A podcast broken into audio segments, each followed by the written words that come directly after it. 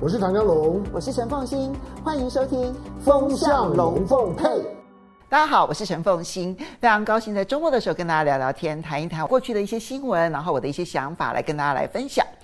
那么今天要来跟大家谈的这个话题哦，因为这一期的《经济学人》的封面故事，它呢就是要去谈。美国现在从二零一八年开始啊，就用贸易的方式啊，后面的科技战的方式啊，然后所创造出来的，不管是中美之间的经济脱钩，或者是去风险化这件事情，他认为到最后呢，非常昂贵，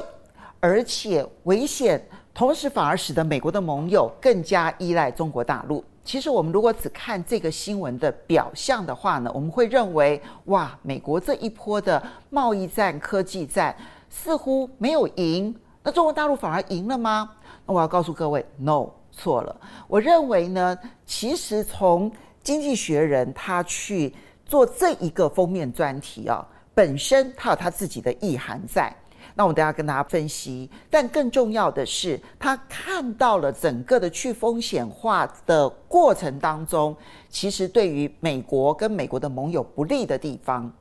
可是更重要的是，你要如果从另外一个方向来看的话，中国不是赢家，中国也是输家。所以我可以说，这一次的这个整个的贸易战加科技战，美国、美国的盟友以及中国大陆没有赢家。都是输家。好，我先从经济学人的角色来看这件事情啊。坦白说，其实，在拜登呢上来了之后呢，他延续了川普的贸易战，而且呢还延续更扩大了，变成了一个属于是盟友共同集团的对中国大陆的去风险化这件事情啊。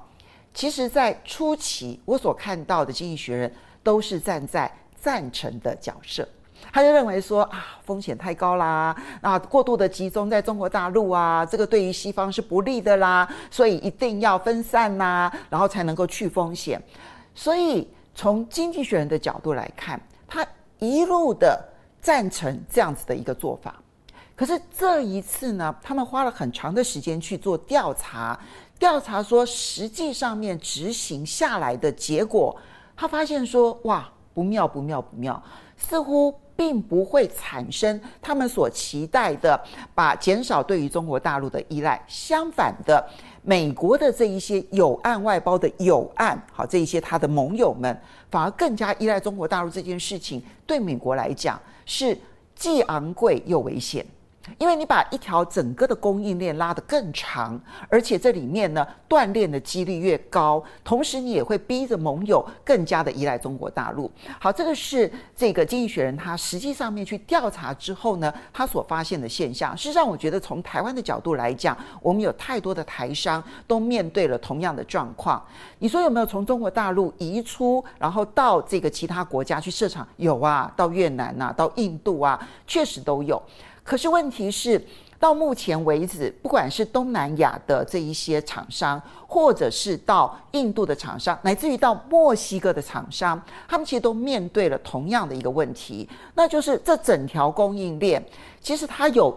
一部分在最后阶段的组装也好，或者是在最后阶段的一些相关的制造，确实这一些美国的盟友国家要取代中国大陆是可能的。可是，他们的上游的这些关键的原物料零组件，对不起，到目前为止，这一些国家他们的制造能力也好，或者是科技技术能力也好，要取代中国大陆还是困难的。于是，他们就发生了，我必须在最下游外移，但是呢，在中游跟上游的部分，我仍旧要依赖中国大陆的这个供应链，这就是经济学人所看到的一个现象。表面上面，我们看到了《华尔街日报》报道说：“哦，你看美国的进口数字，你看它这个现在呢，第一大的贸易进口国已经不是中国大陆了，它已经减少了对于中国大陆的产品的依赖。那现在呢，它的第一名的贸易伙伴是墨西哥，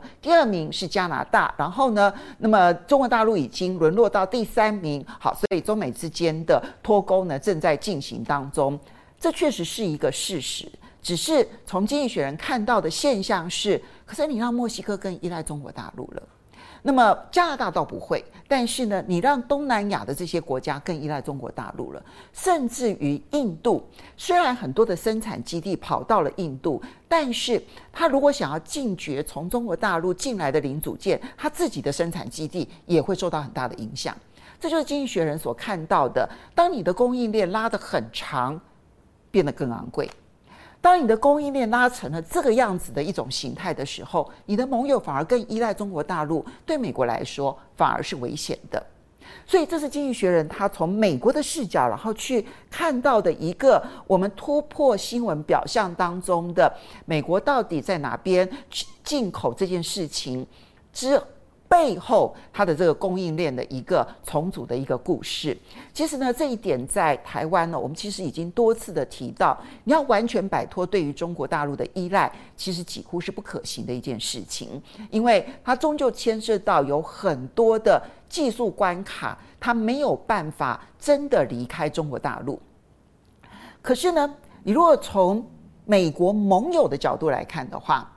它确实有一些国家是受惠的，好，比如说越南是直接受惠的，比如说印度是直接受惠的，墨西哥是直接受惠的。但是呢，这些盟友他就必须要很小心翼翼地维持平衡感，他必须维持在中美之间的平衡，否则他跟中国大陆之间的这任何关系上面的这些挫败。其实，对于这一些美国的盟友国来讲，它都会变成在生产基地上面一个不可承受的一个压力，所以它就产生了一个，其实这些企业啊，在外移到这些国家的时候呢，一个最大的难题，怎么样去保持那个中美的平衡，甚至于因为中美平衡的保持感非常的困难。那么我知道说，其实有一些台商哦。他们已经外移到中国大陆以外，就 China Plus One 哈，他都已经做到这个样子了。结果呢，他的最终的美国的品牌商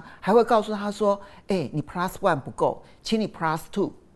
他：“为什么我还要离开这个你认为合可的这一个基地呢？因为他们没有告诉你原因。”我就告诉这个呃朋友说。一个很大的原因是，他们也不敢保证未来的地缘政治会出现什么样的变化。你现在外移出来的这一个基地会不会也变得不可靠？到最后呢，又必须要到外移另外一个基地，所以他们希望你预做准备。可是对于这些台商来说，他们现在就面临到了一个蛮大的呃压力。好，我们不要讲困境，但一个很大的压力跟挑战，那就是当我的基地不断的分散，就。中国大陆的基地，你说它能够收掉吗？它有各种考量，它没办法收掉。收掉的成本一来也非常的高，因为牵涉到员工资遣的这些问题；二来呢，中国大陆自己的内需市场，他们也必须要维持在一定的水准之上。所以呢，中国大陆的工厂不能够收，那台湾的工厂也不能够收，那东南亚的工厂必须要新设立。你想想看，当你的生产线。变成了每一个地方都有生产线，然后每一个生产线它的经济规模可能就没有办法像以前集中管理的时候的经济规模要来的那么样子的大，你的整个的管理的成本要增加，然后你的经济规模又没有办法发挥效益，而每一个地方又必须要维持它的运作。当全世界的需求衰退的时候，他们的压力是非常大的。好，这是我们现在所面对的一个状况。但最后，你如果从中国大陆的角度来讲，他就是赢家了吗？No，当然不是。因为无论如何，经过了这一些 China Plus One 之后的这一个整个的过程，确实是有很多的厂商，它的生产基地外移，然后外来对于中国大陆的投资也确实是减少的。而这个时机点呢，又碰上中国大陆呢，用很强力的政策措施，要希望做三个经济结构的剧烈调整。第一个剧烈调整呢，就是希望把这个由房地产所带动的经济成长修改掉，然后变成非房地产的相关产业所带动的经济成长。那这个由依赖房地产到完全取消对于房地产的依赖。这个调整过程其实就是一个大工程。那第二个调整其实就是要从劳力密集，然后呢进入到技术密集、资本密集。当然，在这一个部分啊，其实本来就是中国大陆在长期要去做的一件事情，但是因为美国所发动的贸易战跟科技战，让这一件事情变得更加的剧烈，而且。没有任何的缓冲时间。那这种剧烈的一个变化的过程当中，你不管是就就业市场的一个变化啦，或者是投资的一些相关的变化，那个剧烈的程度，其实中国大陆现在到目前来看，它显然在调整上面遇到了极大的问题。好，第三个部分呢，就是要从出口导向转成内需导向。你要知道，其实在，嗯中国大陆啊，它的三驾马车过去呢，出口跟投资扮演很重要的角色。它的内需哦，占它 GDP 的比重大概只有四成到五成，就不到五成这样子的一个比例。跟美国呢，就消费市场呢，占它的 GDP 的百分之七十，形成很强烈的对比。那在本来大概只有四成左右的占比的这个消费，要一下扛下大旗，然后可是你又同时遇到的是房地产这边的问题，然后呢，另外一边呢又看到的是有许多的工厂它的就业市场的萎缩的一个问题，两大夹击之下，你的内需市场要蓬勃发展，当然就变得更困难。所以你说中国大陆是不是输家？我认为也是。所以。嗯，从经济学人的角度来看，他会觉得美国没有赢啊！你看，你造成了更加昂贵，而且更加危险。哈，这个是他的 cover story 的这一个标题，哈，就直接叫做 costly and dangerous。但是从中国大陆的角度来看，他的被迫调整这件事情，当然有一部分是他主动调整啊。那这个主动调整的政策上面的。强烈程度所引发的现在的经济的问题，确实也是中国大陆自己政策要必须思考的一个问题。但是彼此之间没有一个地方是赢家。那嗯，你说这个政策会因为经济学人做了一次实地访谈之后、访查之后，然后就做出相对应的调整吗？我觉得不会。当美国已经感受到一个。竞争者的强烈威胁的时候，他是不会停手的。这一点呢，其实是张忠谋在呃几年前就已经提过，说他认为中美之间势必要进入休息底的陷阱。会不会最终一战？他没有这样子的说。他说，但是呢，彼此之间的相互竞争所产生的动荡，至少要十年以上。现在回头去看，他在说这段话的时候呢，大约是二零一九、二零二零年的时候。那十年其实恐怕都是一个乐观的预估。那么未来的这一段期间，像这样子的一种彼此之间的竞争之下的脱钩、脱链，恐怕还会持续一段时间。那么，嗯，所以经济学人所所说的。更昂贵，哈，就是通膨的问题，以及更危险。我觉得这个现状呢，它会预示着未来的经济情势的一个剧烈的变化。你说我们能不能够做好准备？